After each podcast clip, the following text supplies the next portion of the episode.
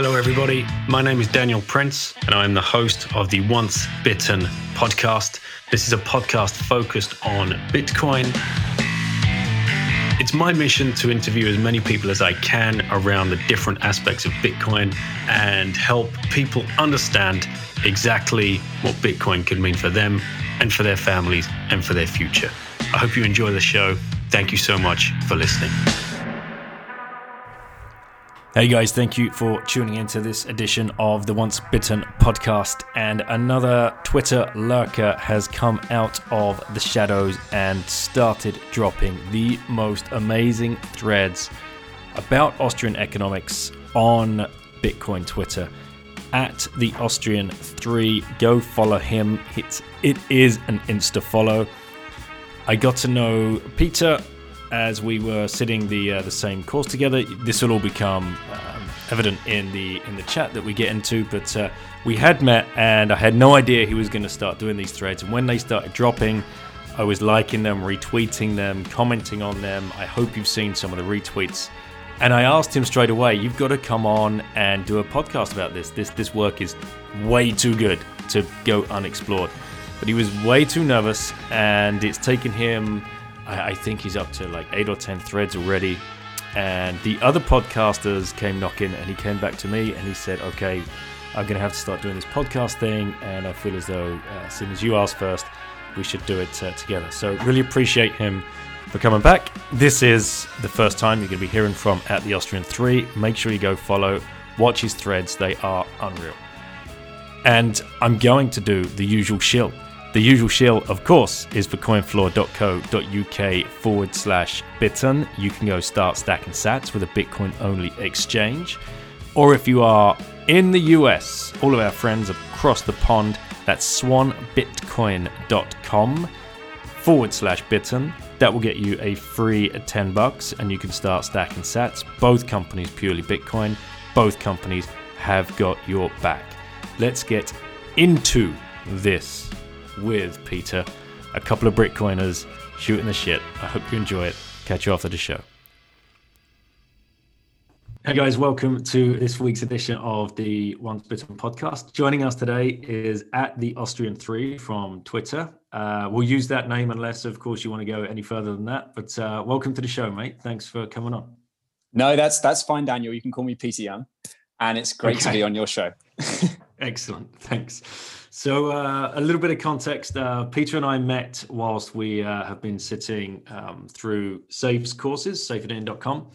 And um, it's just great to meet another Bitcoiner, obviously, but we've met Bitcoiners from all over the world. And it's a really cool group. And Peter rushed to the head of the class, uh, let's say, and uh, which is very evident with the quality of his Twitter threads that he's been putting out. Uh, just brilliant stuff um, gone from Twitter lurker to a prolific uh, content creator. So that's always great to see as well.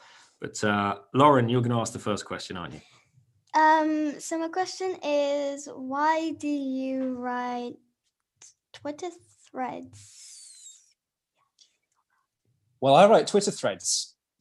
Originally, it started as a way of helping me to understand books that I'd read because I was reading a lot of books about economics and I'd read books and sometimes I wasn't sure whether I was able to uh, repeat the argument back and really condense the key points in my own mind so that I could use this in in uh, to support uh, arguments uh, in my in the rest of my life.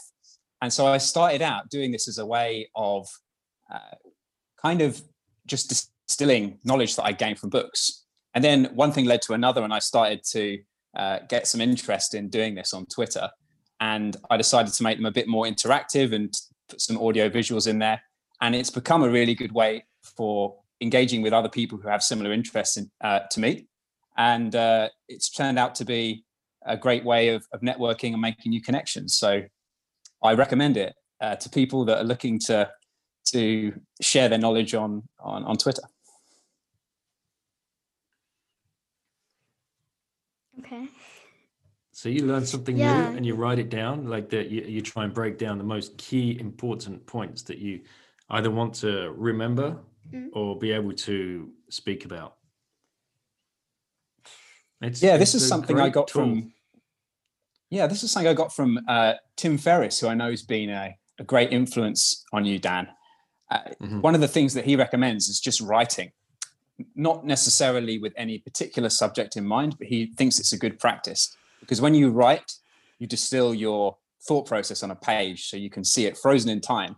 And that can really help you to work out whether the logic of your thinking is is good or bad. So I'd say for someone who's a, a young learner, uh, just writing as much as you can uh, on any given subject is a really good way of honing your thinking and making sure that you understand things in the way that you think you do.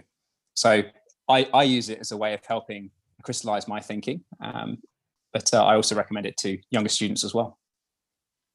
or even writing down your thoughts or how you feel that day, why you feel angry, why you feel worried, why you feel happy. Like you write down your notes. Yeah, I've always got. How many notebooks do I have around the house? Five. well, there's three on this desk right now. One, two. Yeah, I seen two. and th- yeah, well, and slowly uh, we can show Peter that uh, they've been um, getting uh, Bitcoin stickers on the front these days. Very nice. Subliminal messaging there. Exactly. Yeah, you got five. Yes, and then I all of the all of the old ones that are full up, which uh, I find from time to time, and then when I look back and find these notes, it blows my mind uh, how much of what I'd written down has has stuck in my mind, and how much of Yeah. what I'd written down has happened. Yeah. and uh, Peter and I, I think we spoke about this. Uh, yeah, it was with you. I'm sure it was about uh, writing down where you want to be in like three to five or ten years time Yeah. and uh, how somehow that magically always s- turns out to come partially, if not a lot of the way true. Yeah. Do you have any more questions about writing or anything for Peter? Mm, no, I don't think so. Okay. Would you want to say goodbye? Bye. All right. Great to see you, Lauren. Have a good Good day. see you too. Uh, have a good day too. Bye. All right. Bye bye. It's good. So, mate, were you always? Would you class yourself as an academic, like kind of kind of person? Was was this because like the the quality of your writing is crazy, and the the extent to the depth that you seem to understand these difficult topics, which we've all been learning about pretty much for the first time. Uh, very few of us have ever come across Austrian economics before coming into contact with Bitcoin, and it's a total you know it turns your head upside down but you've certainly grasped it and grasped it very quickly and far far deeper than most is that something that um, you attribute just to having that kind of like academic mindset Well, that's very kind of you to say, Dan. I think I've always been very intellectually curious. And a particular thing that comes to mind as you say that is studying philosophy when I was a, a teenager. So when I was 16, I did A level philosophy and I had a few really inspiring teachers. And really, that was quite a big turning point in uh, m- helping my thinking to mature on a lot of subjects. And during that study, we touched on some issues relating to economics and also political philosophy, but that wasn't really the focus. And for me, it always, uh, the focus was more on stuff like um, epistemology and philosophy of religion. And uh, it was only later, really, that I started to, to get more interested in economics. And in part, the reason for that is that a lot of the stuff that you do in philosophy is quite theoretical and economics seemed to me incredibly practical because it concerns essentially how we should con- how we should arrange our society and to me that was a really powerful thing because uh, I could see that lots of the reasoning or lots of the, the work that I've been doing in philosophy suddenly had this kind of practical outlet. And that really only happened in the last few years. But uh, once I discovered that connection and started discovering that applicability um, of a kind of philosophical way of thinking to these intensely practical questions, it really took a hold. And that's really what's been, I'd say, driving me to to read more and produce the content I've been producing um, in the last few uh, few months. And for those listening, I mean, we've we've already doxed your name. Uh, do, do, you mind telling people how old you are? it's no problem. Yeah, I'm 31. 31, mate. Like it's it's so so young, and to to like uh, be thinking this deeply and and broadly, it's it gives me so much hope for the uh, for the future. And yeah, it looks like my son's just joined the call by mistake. See, I told you, mate. I told you stuff like this always happens. He's he's a fan of Austrian econ, certainly. Yeah, yeah he just wants, I knew it. He just wants some more Austrian econ in his mind. He's he's you know, it's not enough that daddy's walking around the place spouting on about Bitcoin all day long. Um, well, he's not fully joined, but I, I don't know what's going on here. We'll see what plays out. so if we go back then, so you you you obviously you you're studying philosophy, A level. Uh, do you go on and do more of that at university, or do you take a different turn? So, uh, my, the A levels I did were were philosophy, physics, and maths, and so I actually went on to do a combined degree that really, uh, perhaps it was a product of my being indecisive at the time, but I I did physics with philosophy, so it was two thirds uh, physics, which really worked out to be like one third physics, one third maths, because it's a very mathematical subject, of course, and then one third philosophy. So I sort of carried on my A levels really uh, to university.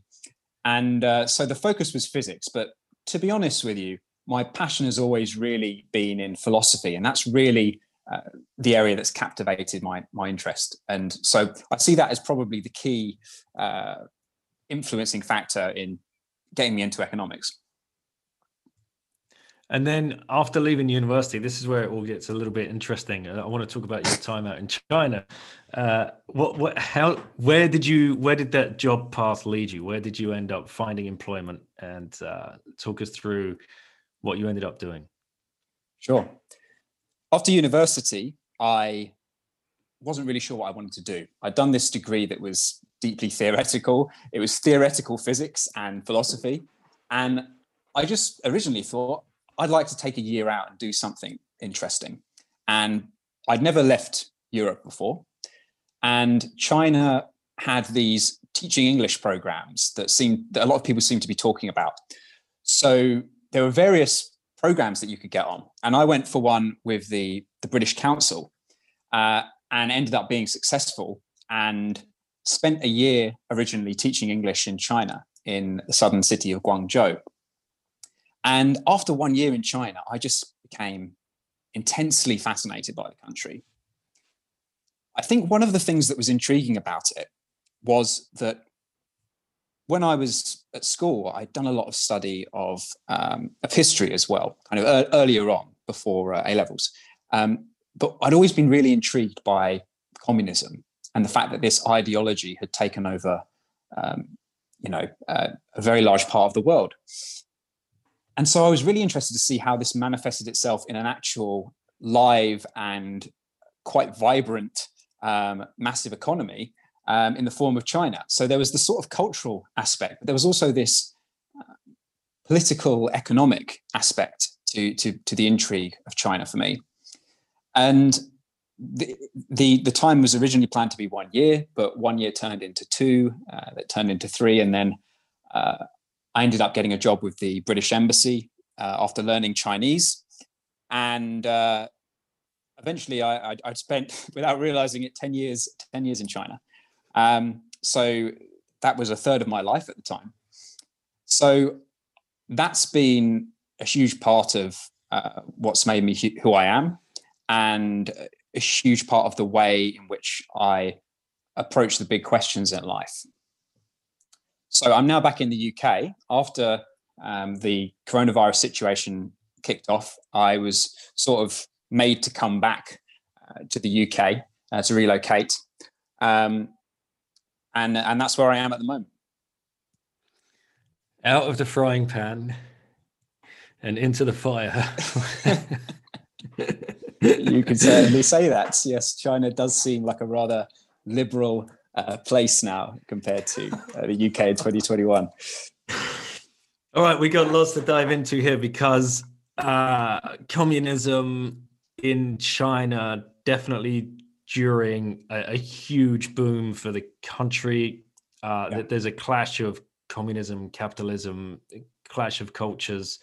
Mm. Um, and then, of course, you're working for the British Council. So you you find yourself in uh, air quotes public service, and all of that uh, somehow led you to Bitcoin. so there's there's a lot of rabbit holes we can go down there. What yeah. was the job that you were doing um, for for the council? Right. So there were two employers there. So the first was the British Council, and that was a, an English teaching job. And basically, I was I was I did a training program with them, and then I went into the school and was employed by the school. And the second job was working for the British Embassy in Beijing, and I worked for for them. Um, I actually moved between the embassy in Beijing and the, and the consulate in, in Wuhan uh, that the British government has there. And I spent three years working working there, and I ended up doing a, a variety of roles those roles involved trade and investment, so helping UK companies to uh, export to China and find investment opportunities in the UK, and also doing policy work on climate change and energy. So I was basically a project manager overseeing uh, projects that were delivered by UK companies that were involved in in various bids and so i had a, an oversight role of quite a variety of areas and that i felt helped me to get get quite a good overview of what was happening in different uh, UK government departments. So uh, that was what I did for between 2014 and 2017. And then after that, I went on to work for a UK uh, innovation organization. Uh, and I spent three years working working with them. So whilst you're, and this is going, I'm going to tie this nicely into one of my favorite threads that you did, and it was about malinvestment. And sure if you i'm trying to place myself in your shoes having learned about malinvestment as the way we we know it as now uh, through the austrian eyes and then kind of glancing back to your past working at the british embassy working in departments for like trade and investment or climate change um, kind of innovative ideas. Looking back now how do you how do you feel about the, the amount of malinvestment do you think might have been going on, or can you see clearer now, like that what what was happening and uh, any any of those problems? Okay, well, the way that I look at malinvestment specifically is in terms of the Austrian theory of the business cycle. So it's quite a specific term used to refer to investments that have been undertaken when business, uh, when interest rates have been manipulated downwards. So, in a free market, interest rates are an indication to entrepreneurs of the availability of capital. So, if lots of people save, that pushes down interest rates because the availability of resources is greater. And so, with supply and demand, that may, means that it's cheaper to acquire resources. And the more resources there are, the, the, the lower the borrowing cost. But when you have malinvestment, or malinvestment occurs when there is a manipulation of that interest rate process. So what happens is there's an interest rate at a certain level, and then the central bank comes in and they push down the interest rate to below uh, its natural level. And that tells entrepreneurs, oh, there's loads of capital available in the economy, so we should go out and undertake investments. But the problem is, once you start undertaking new projects, if the resources aren't in fact available to uh, complete them because there are lots of other projects that are also trying to outbid you for those resources, then you're not going to be able to finish the projects. And the result of that is that projects that are started, like if you imagine, for example, a house that's been where you started construction, once you've built half a house, you can't say, oh, I made a mistake. I need to take those resources back and put them into something else because those resources, firstly, are worth a lot less. And secondly, you can't recover all the labor that you put into the construction. So when people discover en masse that they have made an error of economic calculation, that's that's when malinvestment occurs. So that's when malinvestment is discovered. So I just wanted to give a bit of a uh, uh, an explanation of, of what that what, what that term means in in terms of Austrian business cycle theory. But what I'd say is that in terms of the work at the the embassy and perhaps some of the other work Um, the issue isn't so much um, malinvestment, but um, perhaps it's uh, understanding the direct impact of the work. It's, it's always it's always a challenge because if you work as a as a business, um, you know, say I'm, I'm, Apple and I sell a certain number of iPhones, um, I know that I've been successful because I have pro- offered something on the market that people want to acquire, and they have consented to giving up a certain amount of money in exchange for the good that I'm offering them. And so, in that situation, both parties have consented. Both parties have agreed that um, there's a asymmetry of values. To, to the iPhone producer, they're, they're, they value the money they receive more than the iPhone they give up. And to the person that's acquiring it, they, they value the iPhone more than the money they give up. So in that situation, it's easy to know that you're adding value as a business. But the problem with, with government work in general um, is that you don't get those direct price signals. So, especially when you're working overseas in a foreign country, it is hard to know the extent to which you are successful. And the way that this is done is uh, is kind of based on some some modeling, some assumptions that align to uh, you know mainstream economic theory. But if you look into those um, and find them unconvincing, let's say, then that kind of creates a bit of a, a bit of a quandary.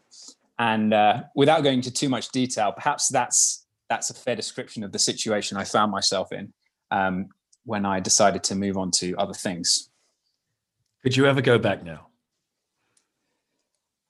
I think I've so so let's let's just be clear like there are of course very many talented people working uh, for the government and they have amazing skill sets uh, but there is always this problem there is always this issue of knowing of measuring your impact and for me, that's a really important thing in terms of values. I want to know that when I'm taking part in the economy, um, I have acquired what I've acquired through a voluntary process. I haven't acquired it through uh, someone being forced to give me up, give me resources that they don't want to give up. I want to know that it's voluntary. And so, for, on a personal level, I think that what I want to do is work in in the private sector, and also want to work on things where um, I'm I'm confident that I'm adding uh, genuine value to society. Yeah, and excuse me. I put a thread out recently about uh, oh, a couple of weeks back about millennials in the workplace, and this this really dreadful narrative that um, you know they're lazy and entitled, and it's just complete bullshit. Because when I speak to millennials, I was speaking to I've spoken, excuse me, uh, to hundreds, if not thousands, they say exactly that. They're like, I just want to get to the workplace wherever it is, and I want to add value, like immediate mm, value. Yeah. But they find themselves in a seat where they're sat down, told to sit down, shut up. This is what we do, and this is how we do it, and they are completely disenchanted, like within seconds. Um, so there's two things at play. There's the, the 45 to 55 year old man or woman who has the uh, the hierarchy over that person that's just basically scared and fearing for their job and their position because they see this this young person come in who the first thing they do is say oh well i can speed that process up by 10x you know so it's it's a really interesting dynamic and it's uh it's it's nice to hear you say that that um and this is what this is what has pushed so many so many of that that generation into startups who think mm. differently and think quicker and are agile and can move and can change and can adapt because a lot of the legacy businesses you know as we know a lot of it is is just going to the wall and dying. Yeah. No that's a great point dan and it's something that i enjoyed. I believe that there, you mentioned this in your book this dynamic about the uh, you know the younger generation coming in and feeling restricted in larger corporations. I think there is also something about corporations to be said here, in that our financial system as it exists does prejudice the existence of a large number of very large corporate well a large amount of the economy is dominated by large corporations um, in part because it's very cheap for them to borrow. And so, because of the way our financial system is set up, uh, that means that these corporations that become quite unwieldy and often have a lot of inefficiencies built in uh, end up being really dominant. And I can see that that would lead to some of the bureaucratic issues that you mentioned, uh, even though it's a private sector endeavor, because that is, you know, arguably that that is exacerbated by the fact that the market is distorted uh, towards prejudicing prejudicing very large companies. Yeah. So we come back to malinvestment because your your thread was based on a trip to Russia. Is that correct? That's right. How you managed to get that in? I have no idea. I mean, what? Did, like, how did you do that? well, there was a there was a window last year when it, restrictions eased up slightly, and when you go to with Russia last year, you were able to enter with a just a PCR negative test, and then there were no further restrictions once you were you were on the other side.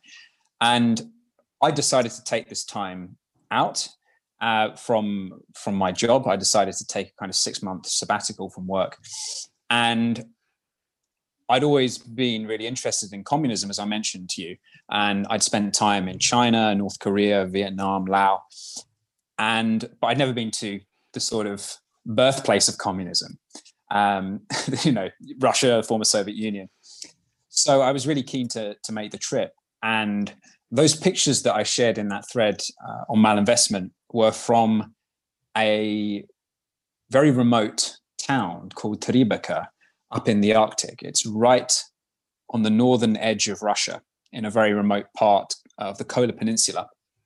And uh, it's got some, it's got, um, you know, lots of abandoned buildings there because um, this town specifically, I believe it used to be a military town and now is being kind of evacuated. But um, Oh, actually, the the other one was Kirovsk, which was a former mining town, and that, that's where the station that I feature in that that thread is is uh, is, is based. And what was really interesting about that that experience for me um, was that I I was traveling to this these very remote parts of Russia, and I was seeing that there were so many abandoned buildings, and I started to kind of look at why this was. And it seemed that a lot of this had happened in the 1990s after the fall of the Soviet Union. Because, of course, when you have a planned economy, you take resources and you direct them in a very specific way uh, to different areas of production. So, in this mining town, for example, um, they had a population of something like 70,000 people, and that merited a um, a the construction of a large train station there. Um, but once the Soviet Union collapsed and Russia um, became an independent country, uh, it was discovered that this was kind of not a profitable thing to be doing. And so this town's population ended up falling to about 50% of its, its prior level. And this station became abandoned. And the actual structure itself is really quite large, but it doesn't have a, a roof and it's been overgrown and covered in graffiti. It's this really uh, kind of aesthetically compelling structure in a, in a dark sort of way. Um, and it, to me, when I saw that, it really symbolized uh, what malinvestment means on a large scale.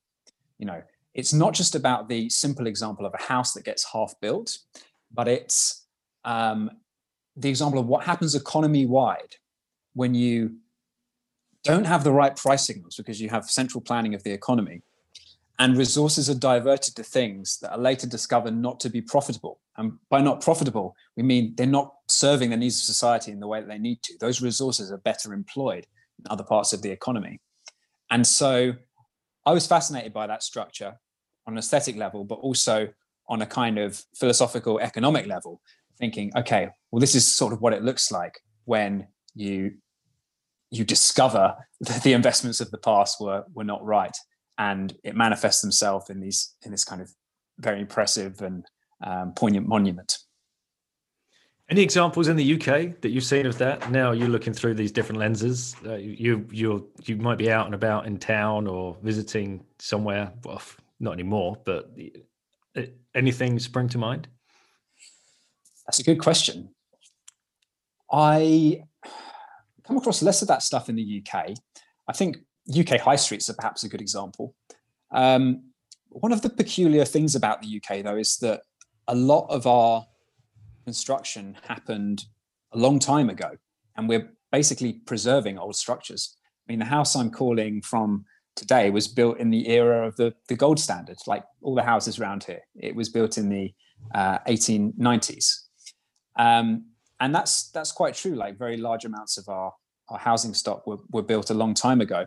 And so and another aspect is that in the UK, we're much more sort of sensitive to to safety and squatting and things like that. And there's much more uh, uh, there's a much higher population density, so there's much more pressure to to reuse land when it when it becomes derelict. So you have you have fewer examples of this in the UK, but um, I think like you know a lot of UK high streets perhaps are, are good examples of urban blight and what happens when uh, you know you're basically under capacity. You're not using the space to its full um, full potential because of economic change. It just becomes a nail parlor or a, sun, uh, a sunning salon. Yeah, a, a, betting shop, a pound shop, a tanning, a tanning salon. Your, tanning salon, excuse me. Um, yeah, pound shop. Uh, yeah, betting. What else is there that you know? It's just or or a Costas.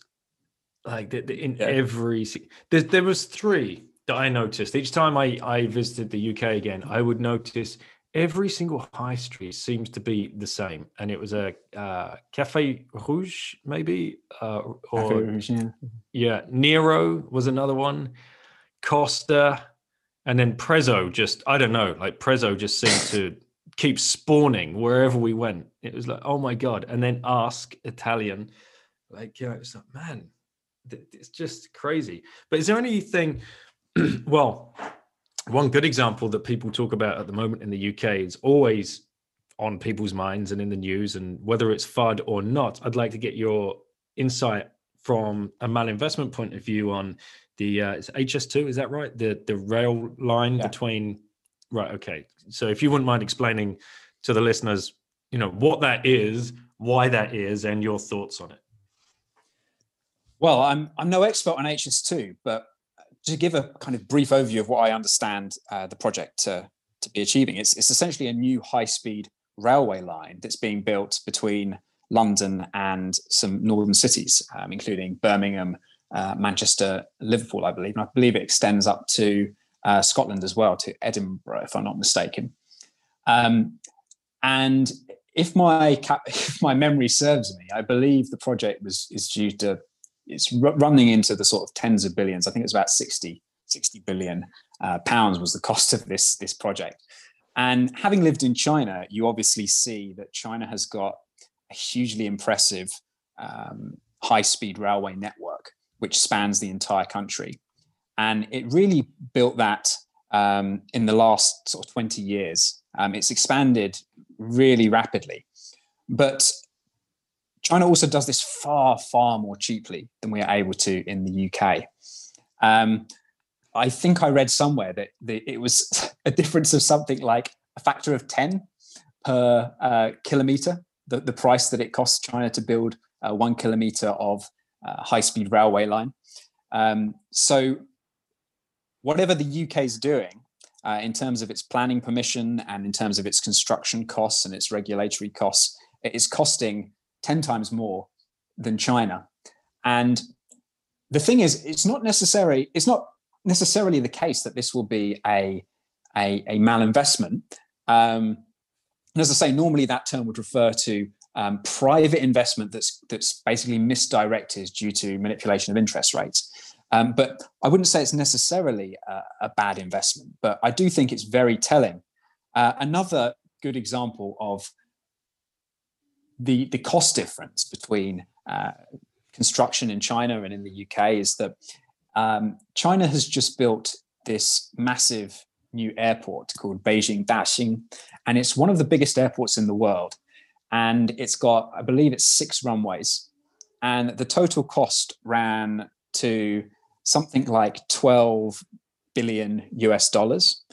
And the cost for building a single runway at Heathrow Airport was around 17, 18 uh, billion. Again, all these figures off the top of my head, so uh, they're approximate. But what that tells you is that the the cost of building like two thirds of a, of a runway in the UK equates to the cost of building an entire world class airport on greenfield land in China. Um, and that's quite an incredible thing to understand. So we have to try and understand why that is, why it is so costly in the UK. And uh, I, I think that a lot of that has to do with the way that land is is regulated and the kind of dis- difference in input costs in the UK. Um, so, you know, we often think that the UK is quite a free market society, but there's a huge amounts of costly there's a huge amounts of costly regulation that are involved in in construction, and uh, that's something that I think does merit uh, reflection when we're thinking about economic decision making. Yeah, for sure. And what about these ghost towns in in China? Did you ever see any of those? Is that just some fud, or is that an actual real thing? That's a that's a real thing. Um, so there was a construction boom in China, which was quite prominent in the news in the kind of early like 2010 through to 2014 sort of time. It's kind of it's less prominent now as a thing, but essentially China, I mean, the reason for that is quite interesting in that um, China is a country that is, in principle, very centralized and very socially planned, but in uh, they're essentially planned rather, but in reality, there is a lot of uh, devolved power that goes to the cities and goes to the provinces, and because provinces don't have access to their own uh, central bank and printing press, they have to look for practical means to generate income. And one of the freedoms that individual provinces have is is land. You know, they they have um, the ability to to sell land to um, to people and uh, allow them to use it to for construction. And in the environment where similar to to the UK, there is there is reasonable inflation, um, slightly higher inflation uh, traditionally in China than than here, but um, uh, it may in that environment, especially when you have you know it's all quite new in China. Like they've actually only only had the ability to purchase housing in, um, since the late 1990s in China, so there's there are huge incentives to take your your savings and put them in property because that's a way that you can protect them from investment uh, from inflation rather. And so as a result lots of on the one hand there's lots of demand for property from from consumers and the, on the other hand there is a huge demand for money from provincial and city governments all across china.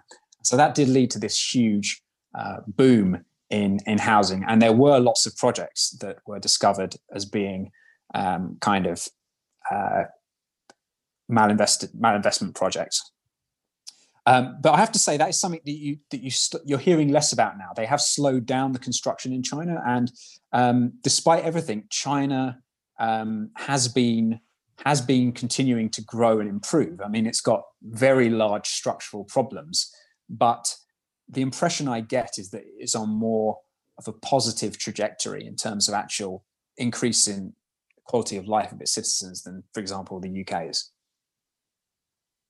Right. So it begs the question: Why did why did communism interest you so much? Uh, we don't want people thinking, "Oh, he, he wanted to run off and join the gulags." Uh, clearly, there was uh, a, a, different reason. What talk us through that? Well, it's never been the case that I've. A lot of people come to libertarianism um, because they studied Marxism and they were kind of taken in by it and uh, they they then discovered the error of their ways and, and, and discovered Rothbard and Mises and all these people. For me, I've never been someone that has been sympathetic towards towards communism, but I have been fascinated by it. And in particular, it relates to the fact that there's there's that quote about um, I think it's uh, the Marx quote where it's something like you know the point about um, philosophy is not to understand the world but it's to change it, and Karl Marx gave is an example who of, of, a philosopher you could say or, or someone who who sort of um, undertook uh, a lot of thinking and ended up radically changing the world. You know, I would argue in a in a in a very negative way, but nonetheless, this was an example of, of someone who, by doing philosophy and thinking through ideas, ended up having a profound influence on people. So, even though I believe his ideas are, you know, flawed in in, in multiple ways and, and have caused a huge amount of damage to to the world, um, there is something fascinating about the ability of one thinker to transform social systems in that way and to have this cult of the personality develop around them. And uh, there's also the kind of the fascination really with some of the extremes that that, that countries have gone to. Um, you know, it's like Stalin, Stalinist, um, Soviet Union, and North Korea, for example. And so all of those things combined make it quite an intriguing uh, area of study. So, what's um through your journeys? Uh, what what what's been like the starkest kind of? I, I've never gone deep on any of these isms at all. Uh, so I was never I you know I went through GCSE history and all we learned about really was the the Second World War and you just touched on what communism was. Um, what what's been like one of the kind of biggest unravelings if like you know once you've lived in one of these countries and seen what the fabric of society is like how, how does that stand up to you know what what we're sold as what communism is? Well i think there's there tends to be quite a simplistic perception of uh, which of, of what states are like. So if you listen to a lot of the rhetoric, for example, in America about China, uh, they they talk about it as if it's you know the same as the, the Soviet Union and it's a kind of communist country and and the emphasis is on the word communism.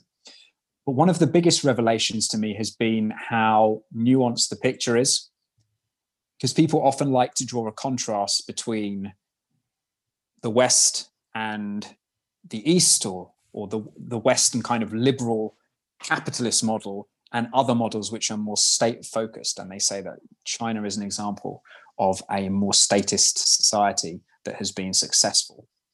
And to me, that the thing that's been quite interesting to look at is the extent to which that is that is true. I think I think there are many ways in which, in fact, China is more uh, liberal than the UK, and there are many ways in which it is more uh, statist than the UK.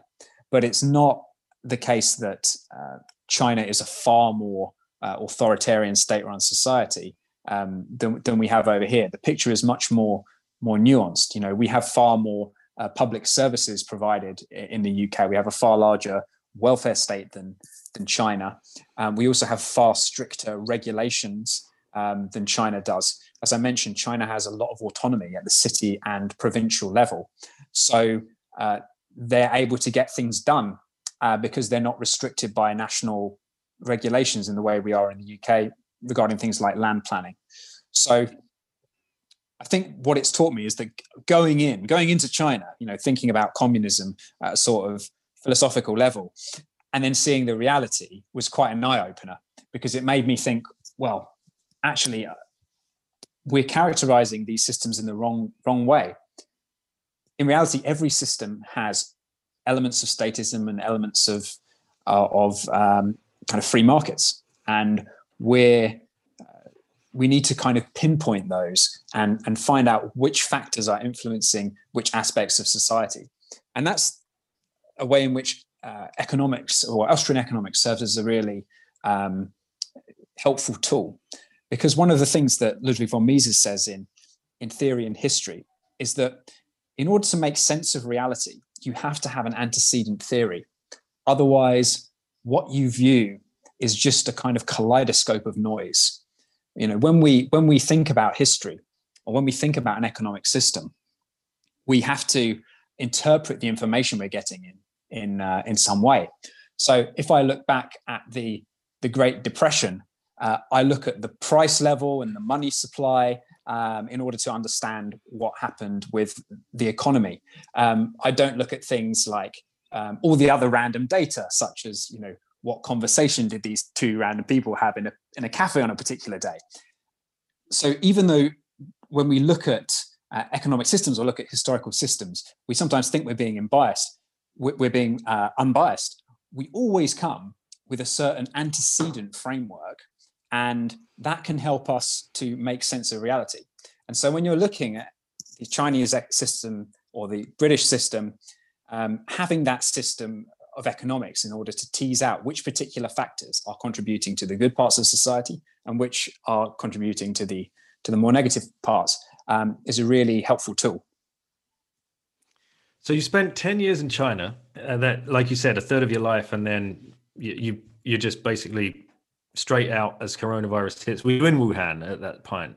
I was in Beijing at that time. Right. Okay. So uh, straight back to the UK. What what what has really surprised you or opened your eyes up to you know what's what's going on at the moment in the UK with regards to either the the, the economy as a whole with the, the the, money printing or the the, the way it's handling um, coronavirus or, or everything you know what what what are your feelings right now well to be honest i'm really concerned about the developments regarding the response to coronavirus um, coronavirus is obviously something that a lot of people are concerned about. But my concern with it is that it is uh, being looked at in quite an an insular way, and we're not looking at what the impact of the interventions are sufficiently. So we've seen this year um, a very large amount of money printing all around the world. In the US, um, the M2 money supply expanded by about 24%. In the UK, it was something like 12%. Japan and the euro, um, the, the euro and the yen have similar figures. And we're also seeing, you know, very large increases uh, in public debt as a result of that. And so I just think that if your concern is health outcomes, clearly uh, coronavirus is one thing to focus on, but you also have to understand that your health outcomes aren't just the health outcomes of today, they're the health outcomes of the, the future. And you have to consider what the opportunity costs are of having a really damaged uh, economy going forward. And of course, even if you are someone who believes in state run uh, services like healthcare, the damage that you're doing to the economy must have a have a sizable impact on the funding for the healthcare service in in the future. So I just worry that that's not being not being fully considered, and there seems to be an attitude that we will just do whatever it takes to focus on reducing this one kind of metric related to coronavirus, um, rather than looking at the bigger picture and broader um, broader health outcomes. And I do think that this is going to create some serious problems down the line, um, because the more you incre- increase debt, um, the more pressure you put on interest rates um, in the upwards direction, and that uh, I think will create some some potentially serious problems uh, in the next few years. And when you're talking to friends and family, having the knowledge that you have now, how do those conversations go? To be honest, this is a very sensitive topic, and uh, it's something that I feel strongly about. I'm not going to lie about that, but I respect the fact that other people have have different views on the topic, and uh, so the attitude that I have is that if people want to talk to me about it, I'll give them an honest uh, assessment of my uh, of my view on the situation.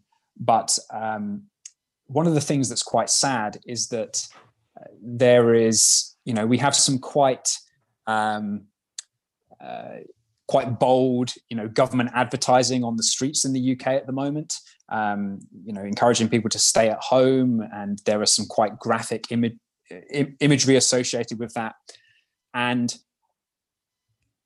there is a huge amount of emotion um, amongst the population You know, some people feel that this is really wrong what we're doing by locking down the, the population and by um, basically taking away the quality of life in order to um, extend the duration of, of life for, for a very small minority of people.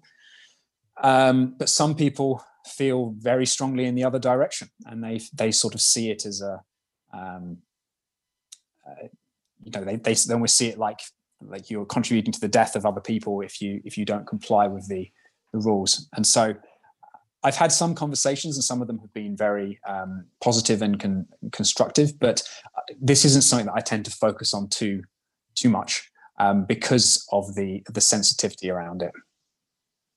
Yeah, they're tough conversations to have, mate. I end up walking away from Zoom calls most of the time. Speak to the kids for 15 minutes. I gotta, I need a breather. Um, that's uh, what. Let's get to the rabbit hole. Where, All right. if if you're happy sharing when when that happened or you know why that happened, something led you there for for whatever reason. Um, Yeah. Can you pin your pin a you know pinpoint when that happened? Do you do you think? Can you can you like visualize exactly where you were, what was going on? You know, a precursor before you'd even found the rabbit hole to Bitcoin. There's usually something that you can kind of draw a, a direct line back to. Well, as I say, when I was doing the work I was doing in China, I started to become exposed to a lot of the economic arguments that were made in favor of certain programs and certain policy interventions. And I kind of accepted them on faith, really, that these were these were evidence-based and, and substantive pieces of work. Because when you look at business cases and economic analyses, they look like the things I studied when I was doing physics. They they have nice graphs and they show different scenarios and they're well presented, well funded, and uh, they look convincing.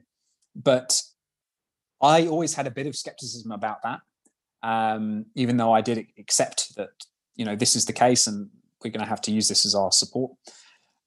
And that's what kind of drew me into more and more uh, study of economics.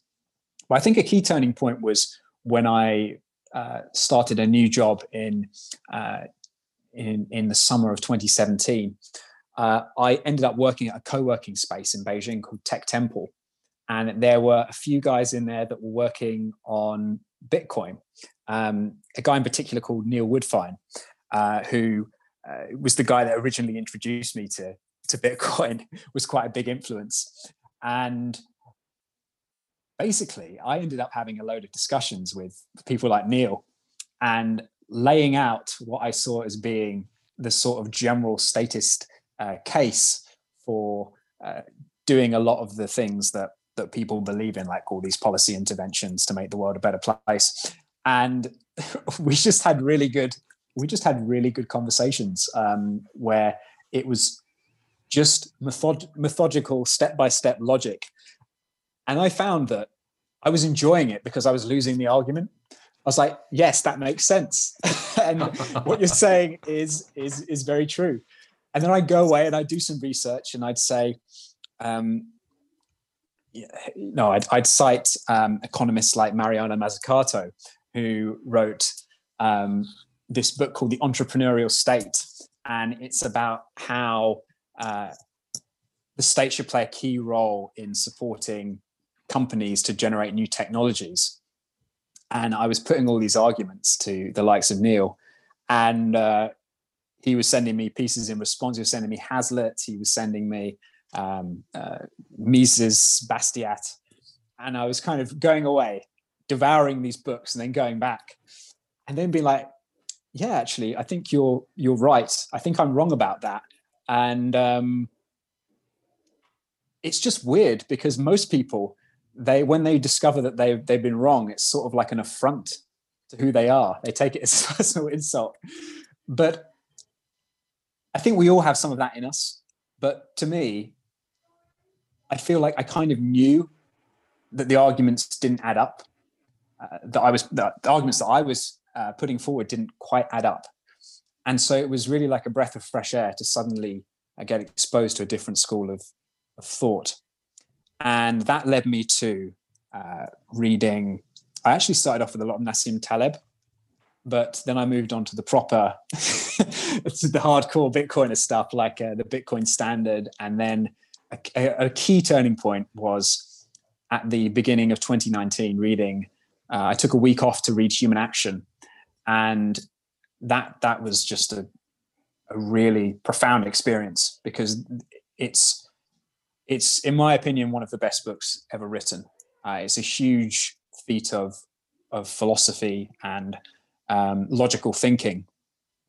And it really takes you through the entire economic system from the most basic philosophical foundations through to the complexities of um, investment, interest rates, interventionism. And when you've read it, you don't you don't know uh, everything, but you feel that ah, at least I've got the framework now. At least I know how I can start to make sense of the world. And um, those yeah that was that was a really a key turning point in my in my thinking it's way more intuitive don't you find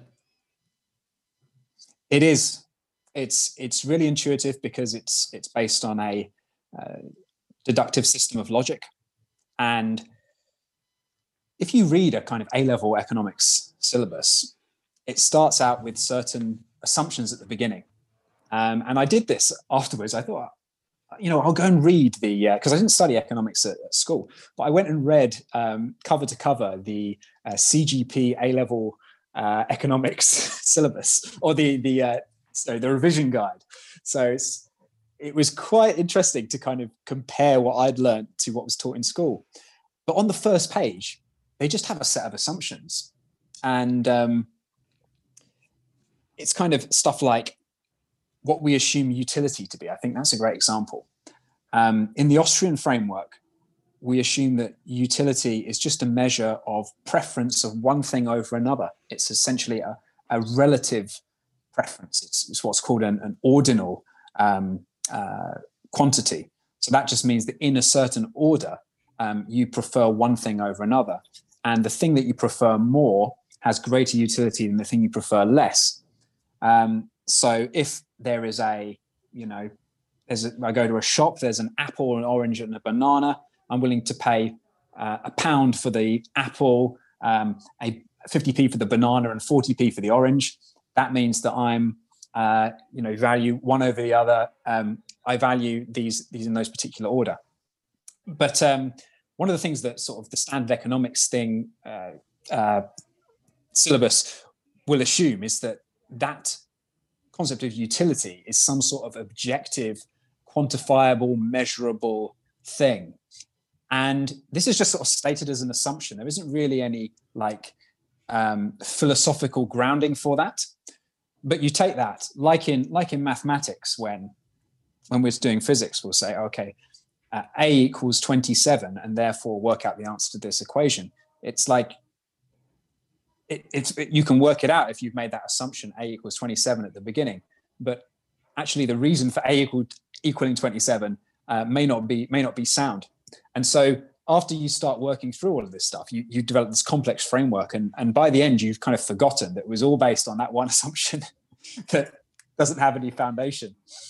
And uh, that's one of the things that i think makes austrian economics much more intuitive because it deals systematically with the foundational issues and builds up a comprehensive framework from first principles in a way that um, kind of mainstream macroeconomics doesn't do. Yeah, nicely put. So I'm, going to have to get Neil Woodfine on the uh, on the show now uh, after oh, listening to after, after, listening to that story of him pilling you in uh, in China. That's brilliant. So you you go away, you have these arguments or discussions or logical conversations, whatever you want to call them, with, with Neil. Uh, you probably start interacting with Bitcoin. How's that changed you over the years? Yeah. So I first came, I first really got into Bitcoin. Um, so I'm part of the school of, of 2017. That's when I started to um, acquire Bitcoin um, prior to the sort of uh, euphoria that we saw in the kind of late late months of that year.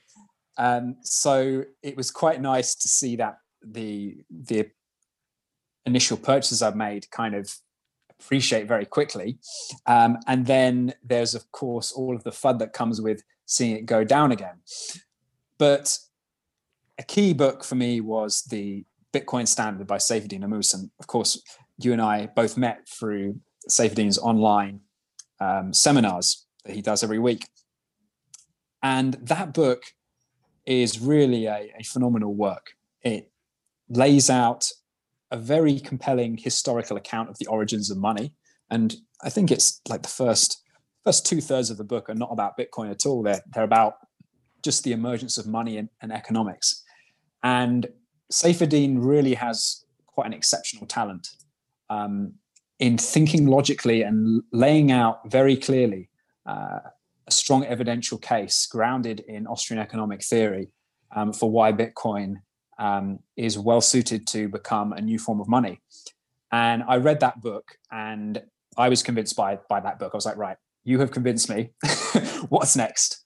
And I, uh, you know, became a kind of, um, I became a Bitcoiner more and more through through the months after reading that. I continued to read various various other things.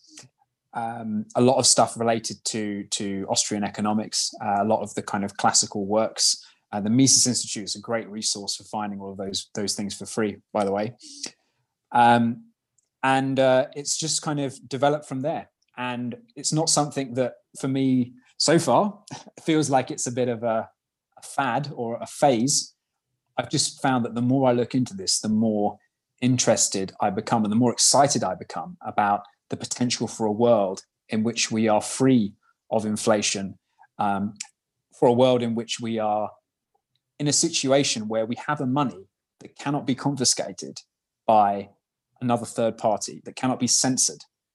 That means that for every transaction that takes place, because this system is based on a set of private keys that can be written on a piece of paper or just memorized in your head, the potential for compulsion, the potential for people to coerce, um, coercively take wealth away from other people is uh, lessened to a, to a very large degree. And to me, that's just a really exciting prospect for uh, for the future and something that as I've learned more about, I've become more and more interested in. Yeah, and that's what led you to to Bitcoin Bitcoin Twitter. Uh, how how long were you were you lurking around on Bitcoin Twitter before you started dropping these these amazing threads of yours? Oh man, I mean, not long. I actually joined uh, in June 2020, so I I set up an account um, called the Austrian Three, um, and uh, because you know uh, by that time I was very interested in Austrian economics, so I was I was kind of using it as a way of just following people, finding out what was going on. Um, and it was I, I, sort of in dribs and drabs started doing these these shorter threads about books I'd read. I did a couple of early ones on the uh, uh, there was one I did on Gold Wars um, by Ferdinand Lips, which is about Sweden uh, about Switzerland's experience going off the gold standard. Um, and I sort of I got retweeted by Saifedean, and I was like, wow, you know, I can get 40 likes or whatever it was on a on a post. This is uh, this is quite this is quite cool. This, this I've obviously done something that's um, other people appreciate. And then I started having a more serious think about it and um, thinking about how I can apply um, some of my interest in, you know, uh, things like filmmaking to to to making some simple graphics for to accompany the threads. And so it's taken off a little bit from there. Um, hopefully improved a improved a bit, and seems to be getting reasonable traction so far, which is uh, really encouraging. Do you remember when you first um, started following a few people? Were you like, "What in the actual fuck is going on?" Like, there is, it's it's a unique place to be, isn't it? And for for noobs that are first coming to Twitter to to you know and putting in the hashtag Bitcoin and finding all the different characters and, and so on and so forth to follow, you, yeah. you you're pulled from you know like pillar to post like almost instantly. You're like, yeah, yeah. There's so much stuff, isn't there? There's so much kind of lore around Bitcoin. Um, you know, stuff like the the the Matrix memes, the um, kind of like the random stuff like this the letter H circulating uh, circulating around on Twitter as a response to uh, to FUD. Um, yeah, there's a lot of stuff to to kind of get your head around, but um, I just feel like it's a community of people that um, you know they they're quite inspiring because they they believe in something that has the ability to make the world a better place. And I found this that people that I met through Twitter, for example, you may have seen that I did a, a joint thread with um, Anil, for example. Anil said so um, is his is his hashtag on his his uh, uh, handle on Twitter. Um, but yeah, it's just like you you meet people and you just immediately click because you've got this thing in common that you've both gone really deep with. You know, it's not like I meet someone and they're into fishing like I am. It's I've I've kind of it's like you meet people and you know they've probably gone through a similar process to you. They probably accepted a lot of mainstream narratives about the way the world works, the way that uh, economics is explained by the mainstream, and the way that um, money is um, is controlled. And they've received a different now they, they've they've they've come across a different narrative and then they've they found that to be more compelling and they've ended up not only changing their worldview quite often but also um, you know making quite per- big personal sacrifices or, or, bets on on on this particular future and so yeah conversations like that you know we met we, we put this thread together we'd never met before um, and we literally just had the first conversation uh, when we were about to post the thread just to coordinate it. But it was just really nice to to chat to him, and I felt that this immediate, um, you know, uh, connection. So um, same with um, Ronnie Stoeferle at Incrementum. You know, I, I, met him via Twitter. I'm now doing a little bit of work for Incrementum, uh, which is a Liechtenstein-based um, uh, uh, financial services company. And yeah, you just meet these people, and I feel that a lot, a lot of us immediately click because we have this this quite profound thing in common, and that's really nice. And I love that story because they found you because of what you were posting on Twitter, and this this could lead to uh, you know a very good um, kind of a line of work for you. Well, potentially. Let's let's see what happens. At the moment, I'm just really uh, enjoying what I'm doing. I'm really enjoying the interaction. Um, I think in life, quite often we uh, end up underestimating what's possible when we give ourselves a little bit of freedom to be creative. And a lot of people, when they're because I decided um, to leave my my former job uh, in May of last year, and a lot of people would be sort of going from that into immediately you know sending off cvs to every single company because that's what you do because you have to have um, a job uh, coming in. And for a lot of people you know unfortunately that is the situation because because of the economy we live in because we, we live in a debt-based economy um, you're really incentivized to have lots of debt and lots of outgoings. And that makes it really difficult to step back and take some time to reflect and think about what you what you might want to do and work in a way that is kind of creative in a in a in a direction that you think might lead to something that you're not but you're not quite sure what. And um you know being someone that that did take kind of a, substantial bet on bitcoin uh, early on. That has obviously um, given me uh, a bit more freedom to be able to undertake projects like like this. So um it's been so far i'm just i'm really enjoying it. It's, it's led to um to some to some work already which is which is great. Um but it does make me think yeah this is really a great community of people. I feel like i, I connect with their values and i feel like um that's the most important thing when you when you go into a, a job you know it's it's feeling that what you're doing at the end of the day uh, is is helping make the world better and help helping you know add value to society and so if you can feel that's the case for your job, then um, then that's that's a win. So more and more, I'm I'm looking for sort of a longer term um, role where I'd uh, where I'd be working within the Bitcoin space, potentially doing some uh, some content creation like I'm doing on Twitter. But uh, who knows? Something something else might might beckon at the same time. Fingers crossed for you, mate. And it's a, a, another signal to anybody that's sitting out there listening to these podcasts that you know they're trying to figure out a way to contribute to this space because once you're here you want to contribute to it uh, you know buying and hodling yes that's brilliant but then you want to start giving back almost immediately and mm. so, whatever you're thinking about, uh, you know, Peter's put out some threads and he's picked up some work on the back of it. Croesus, he came on the show. He did the same. He's uh, been picked up by Swan. He's writing a, a few blog, blog posts for them. There's companies being created all the time, right? Bitcoin entrepreneurs are out there trying to create services. They're going to need help at some point with create content creation or developing or uh, whatever it is, whatever your skill is. You know, Bitcoin Twitter is the place to start interacting and, and reaching out. And I urge anybody listening that has got that itch to to go start something creative, like you were talking about, Peter. Um, mm. it, it's amazing what can happen. I didn't expect yeah. this would be like about the 110th episode of a podcast a year later. Right? I just had no clue. yeah, and and I'd say to that as well. Um, you know, your own story, Dan, is is very inspiring for a lot of people and so, aside from the, the Twitter stuff, um, I'd really recommend that people go and read your book, which I read earlier this month. Um, you know what you've done with your life.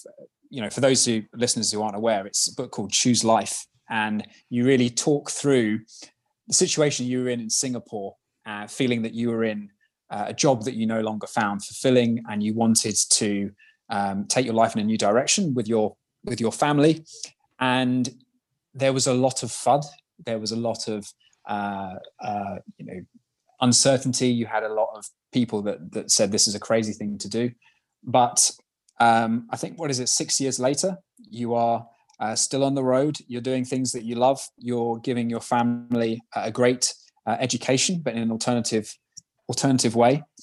And I would say to people that are thinking about what direction to take their life in, um, you know, life is so short, really. Um, we only live once, and so just make make the most of it, because I think you have the power to shape your life much more than you you probably realize. And I think your own story, Dan, is a great inspiration to people. So I I encourage people to to check out more of your more of your uh, writings and also listen to your podcast as well. Thanks, mate. Nice shill. Appreciate that. Um, and I will also point people towards. Uh, I did a show with Brandon Quittem. Uh, we were talking about his his writing about uh, Bitcoin being uh, a mycelium and uh, like fungal network, but we got deep down to the rabbit hole of his own um, career and how he extricated himself from. You know, he was a top salesman at a huge company and whatever else, had the drop top convertible BMW, whatever. Right, had the dream. Right but it was just you know this realization that it was all just empty and um, again a great episode and he had oh loads of people reach out to him after that you know asking more about that uh, so go listen to that one as well if um, if you're interested in how to change your life and um, learn from those people that have done it before uh, mate, I've got to ask you, favorite thread. What's the favorite one that you've put together? You, you have put out. I, am gonna guess like it's between eight or ten, I think. Uh, I don't actually know the full number. It's a, it's around that, but actually, I do have a, a special place. um, uh, the one oh, we got I, into an I, argument on one the other day with, with, with, your with your mate that turned around and said diamonds aren't scarce. that was the best. that was that was awesome. Yeah, that, that was, was, a uh, that was uh, that was an objection you don't expect to get uh, to a you know you expect you might get a kind of Keynesian objection, but to give context to, to your listeners, um, this was on a, a, thread that I I recently done uh, on behalf of Incrementum called uh, Austrian School for Investors, and it lays out the uh, Austrian Austrian case in terms of four pillars of Austrian economics, and then um, business cycles, and then and then kind of how it can be applied to some investment strategies. But one of the um, the uh, kind of explanatory bits drew on the water diamonds paradox um, as an explanation for the phenomenon of marginal utility. And um, this this paradox goes all the way back to Adam Smith, um, and it's basically why is it that um, diamonds have value? Um, and you know, it can't be because they're just because there there aren't many of them. Because you know, otherwise I could um, you know I could write my signature on a napkin, and that would mean that um, you know that there's only one of that in the world, so that would be super valuable. That's not necessarily the case, and so people try to try and understand like why diamonds are worth so much money compared to say water, because diamonds are sort of this luxury. You don't need them to live. They don't seem to have a great use value, but uh, water has such uh, high use value. You know, you need it to survive, yet it's much less valuable. And what the the classical economists like Adam Smith said is that um, you have use value and exchange value, and the use value of um, uh, diamonds isn't particularly high, but it, but it's um, what makes it what makes it high is the fact that it costs a lot to produce a diamond, and so it's a kind of like an input theory of value, a bit similar to the Marxist labor theory of value. Like the more you put into something, the more um, the more expensive it is. Um, and of course, what, what, Austrian economics shows is actually the other way around. You know, things aren't determined. The price of things isn't determined by how much uh, input goes into producing them. They're determined by what people are willing to pay for them on the market, and that in turn spurs more re- resources going into production. So it's the other way around. But anyway, that's a rather long digression, Dan. Um, the, the, comment I had on Twitter was was from a guy who said that's wrong because diamonds aren't really scarce. They're, the price of diamonds is held high by a cartel, and if not, uh, diamonds would be uh, abundant. And so that's a bad example. And I think we had a bit of fun on Twitter, um, posting pictures of handfuls of diamonds and saying, "Look, I just found this down the back of the sofa," um, etc the beauty of it actually um when i i, I first read that I, I, just like shook my head and i think i looked out the window and it was pissing with rain i'm like oh that that that's just so perfect i was surrounded by water yes but yeah. uh, anyway back to the original question favorite thread is there one that holds a a special well, play, place in your heart you were talking about yeah, well, to be honest, um, I think that's probably a slightly dramatic way I put it there. But yeah. the one that I feel most uh, most proud of uh, is probably that most recent one. Uh, ones that have got a lot of traction have been the one on the sovereign individual, um, and I also did one on um, when money dies, which is on the Weimar hyperinflation of the 1920s uh, by Adam Ferguson. Um, so that was a those threads were really well received. But this most recent one, I think, um, is is the one I'm most proud of because it really um, goes through some quite. I feel that it captures quite quite um, quite well, to my mind at least, the logical steps that are required in order to get to a position on investment from Austrian theory, and particularly the stuff on the Austrian business cycle theory is, um, I think, really important to understand.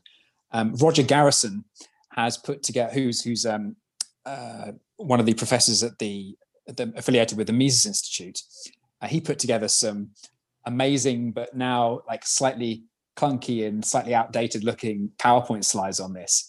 So uh, if anyone fa- fancies a, a slightly um, uh, difficult task, then like trying to take those PowerPoint slides and translate them into something that, that looks quite nice um, is something that will require a lot of a lot of effort.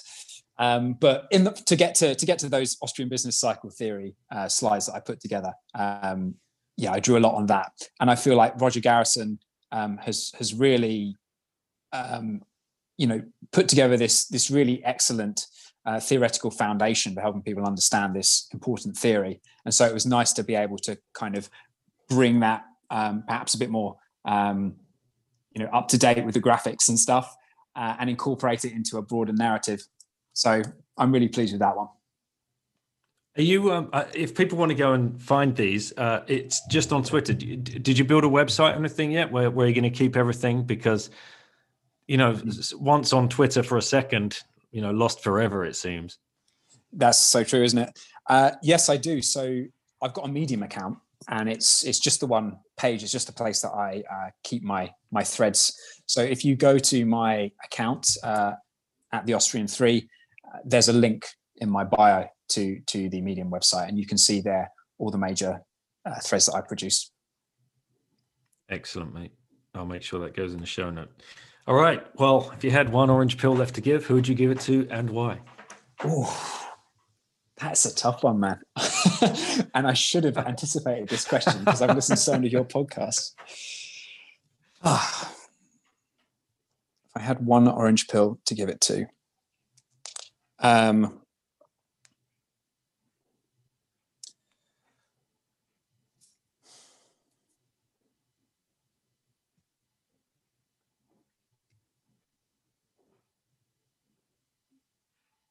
There's no books to go and read about on this, uh, Peter. You can't. You know. I think I would probably give it to some of my family, some of my family members, um, mm. because um, one of the challenges is that uh, you know the the Bitcoiner worldview and the kind of Austrian economics worldview is something that I think is perhaps perceived in in the wrong sort of way. I think people have a lot of very negative stereotypes about um, people that think that free markets are a good thing because there's so much there's so much narrative saying that they're not, and there's so much um, vested interest in maintaining the current status quo system. And I do have family members that that, that I'm sure have different views on this, um, and so I think to be able to give give an orange pill, help them to see um, things from my perspective, uh, would be a really uh, really valuable thing. You know, even if that didn't bring about total uh, agreement, it would just be um, be good um, for them to understand the the position really. So it would be a it would be a personal answer from me, uh, Dan. Yeah, some some family members close to That's me. awesome, mate. Awesome. And I love the way you just like, are you always this chill? You know, when, when talking about this stuff because I can rant pretty quick when, especially when I see some stupid shit. Like you, you might walk in. Uh, example, you might walk in. Your your parents might be watching the TV, and it's just announced that you know the UK is printing another, injecting another hundred billion pounds into the economy. yeah. Does that just get you going, or do you do you calmly sit down?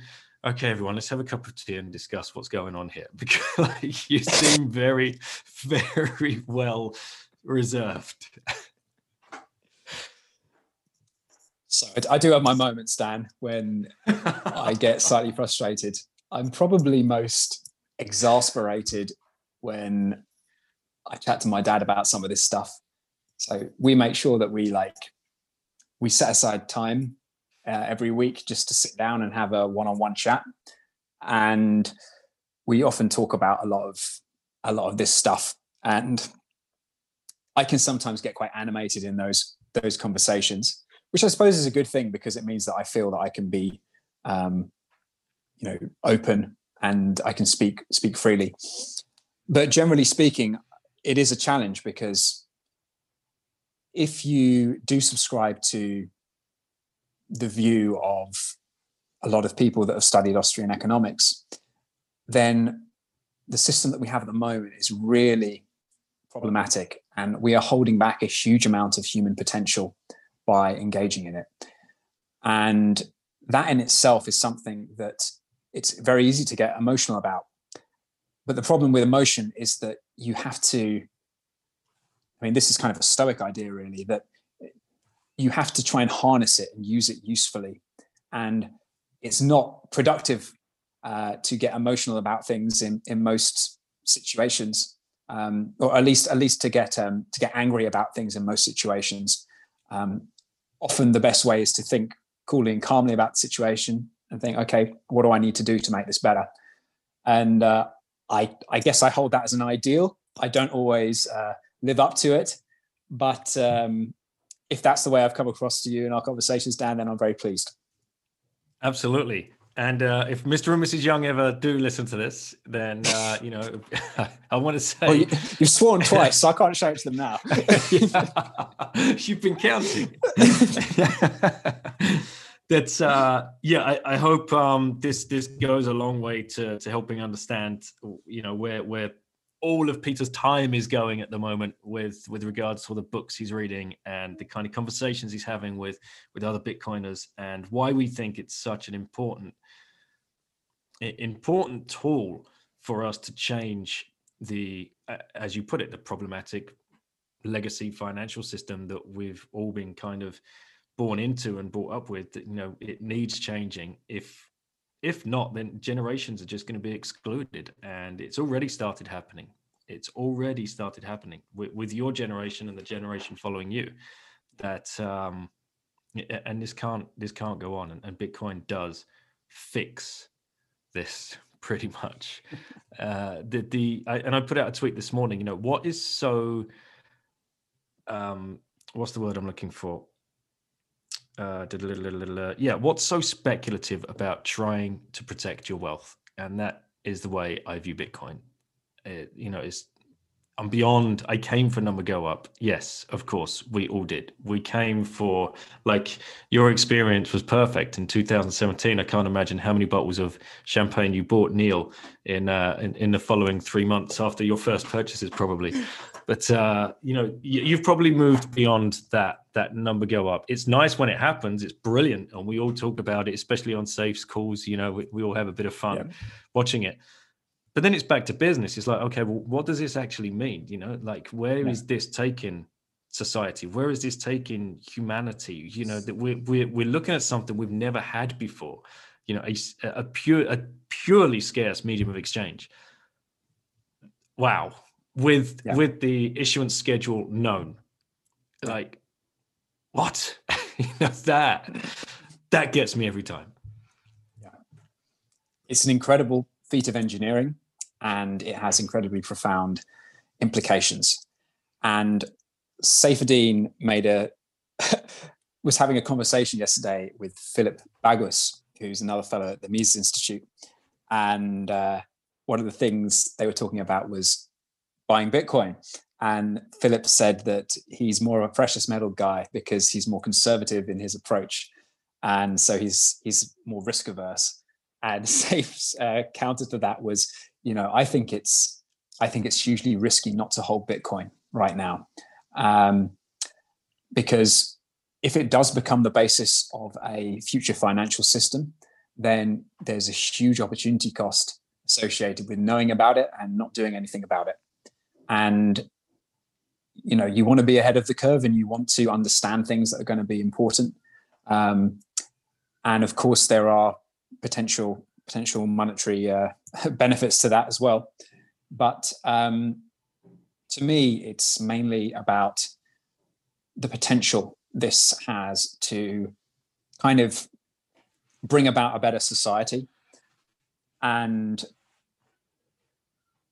sadly, I think we're going in the wrong direction uh, in so many societies around the world. We're going in the direction of more uh, interventionism, and we're going in the direction of more sympathy towards um, what are effectively rehashed, you know, the old socialist ideas rehashed and uh, called things like uh, modern monetary theory. And Bitcoin does have the potential to kind of impose a bit of order on some of that uh, if it continues to do what it's been doing so far. And so uh, I hope it does. Of course, there are risks associated with it, but um, it's it's a very hopeful thing, and I'm I'm really pleased to uh, kind of be on be on the side of of those who support it. Have you decided on the color of your Lambo yet? you know what? Like I I really as as you, as um you might have seen from my minimalism thread, Dan. I'm not someone who really focuses on material things, and so I think there are so many things that um, could be done with with with wealth that yeah colors of lambos just just as a say that i don't think i ever come to in my life. And what um probably start wrapping this up very very uh, very very soon. Yeah we've been going for about an hour and a half. Um do you do you envisage your your next step? Like uh where where are you looking into uh living uh you, you know once this is kind of run its course? Are you going to be heading back to China? Uh, you know, somewhere you spent ten years, or are you going to be looking further afield? Haven't thought too much about it. What's what's going on up in that dome? Yeah, it's a great question. Um, I think that really depends on the nature of the the work. So, as I've said, I've started doing some some contracting work, which is done remotely, and so the advantage that that has is that it can be done from any jurisdiction. And one of the things that I wanted I wanted to do for a long time, um, and I'd kind of made up my mind. Um, you know, at the back of my mind, I wanted to do this a bit of long, longer term travel, perhaps similar to what, what you've done. Um, but coronavirus sort of stopped that being possible. So one way of me maybe being able to do that is to find some um, sustainable remote work and then move between a few different jurisdictions and and try them out. Um, so you know it could be could be south america for a bit. It could be uh, south africa for a time. It could be uh, some places in in the middle east. Um, you know there are lots of options but i think one of the things that that seems um, like it like it could work after things ease up a little bit with international travel is is maybe flitting around for say a year and uh, getting to see some of the world that that i that i wasn't able to due to the coronavirus uh, immediate response. So that's about as far as my thinking stretches at the moment. Get down to Bitcoin Beach. That's where we want to head to. Right. In, in, uh, tell me, tell me where the party's happening, and I'll, I'll in, relocate to there. In El Salvador, uh, there's um, I did an I did an episode with uh, it's called at Bitcoin Beach. You can go and listen to Michael. T- oh gosh, talking all yes, about it. yes, in this, uh, this. El Zonte. And this has got some investment from Peter Thiel, if I'm think of the right one. Is that right? Um, I don't. Oh no, this may is... have. Uh, the, the, it was a mysterious backer uh, that that has backed this, and uh, he doesn't know who it is, or either does or is very closely guarding it. It's, it's a great interview. You oh, got to go and uh, okay. check it out if you if if you haven't heard it yet. It, it's brilliant. Uh, but what they're doing is building uh, building out a, a a Bitcoin standard basically for the local community. And it, it, just sounds really, really awesome. And they've got cool co-working spaces, so you can go there, live remotely, uh, and and you know be part of a, uh, a and watch a community uh, adopt Bitcoin, which I think would just be pretty pretty special thing to see. Yeah, yeah. So I'm really excited about those kinds of projects. So I'll uh, factor those into the itinerary if I can. Yeah, absolutely. Mate, this has been awesome. Uh, anything you want to end on uh, in particular? Any other shout outs that you need to give or want to give to anyone? Oh, I just say to people that um, if this is one of your earlier podcasts from Dan, check out all the others. You've done some fantastic work, Dan. You've got some really good people on. Um, one of my um, uh, favorites is the one with Michael Saylor and Jeff Booth that you you did. That was just a really inspiring, very quotable podcast. So I just say thanks to you. Um, it's a it's a pleasure to come on, and it's an honour to kind of feature alongside all of these really influential guests that you've had. So uh, I just wanted to end with that. Excellent, mate. Thank you. And make sure you go follow Peter. And you've got some appearances coming up on other podcasts. So we could pre show those if you want to give those a shout out. Yeah, I'm doing uh, Kayvan's uh, Total Bitcoin podcast tomorrow. So that will be coming up. And then I'm doing one with Saifedean on the 15th of February as well. So stay tuned. I'll be posting awesome, a bit mate. about that on Twitter. Excellent. Well, have a good afternoon, mate. Great to see you and uh, look forward to the next chat. Great. Thank you, Dan. Well, thanks, guys, for listening. And thank you again, Peter, for coming on the show and sharing all of these experiences. And thanks for your work, mate. Honestly, keep it up. It's it's so good, and I urge everybody that's listened to this to go and find his threads at the Austrian Three on Twitter. How could you not after listening to that? Here's a young man that is so far down the rabbit hole, but so uh, intellectually um, intrigued and has just this this brilliant passion, this burning desire to share everything that he's learned and distill it into such a fashion that any one of us could understand it and uh, and help our own journey down the rabbit hole, and ultimately more people to get more people to join us. If we can formulate these arguments better and, and get them across in a, in a less sometimes ranty or over passionate way, then uh, that's better for all of us as a whole. So, again, huge thanks. And if you are a Twitter lurker yourself, step up. Look at what can happen. This is it. This is our time. It's brilliant. Let's go. Uh, before I sign out, um, I want to say thanks again to Peter for shilling my book. That is Choose Life. You can go and find that on Amazon, or you can find it on the website once-bitten.com. And before you head off, if you're not stacking sats with either one of these companies, if you live in the UK, coinfloor.co.uk forward slash bitten. If you're in the US, that's swanbitcoin.com forward slash bitten. I really appreciate everybody that's listening and sharing and liking, and I look forward to the next show. Thanks, guys. Take care.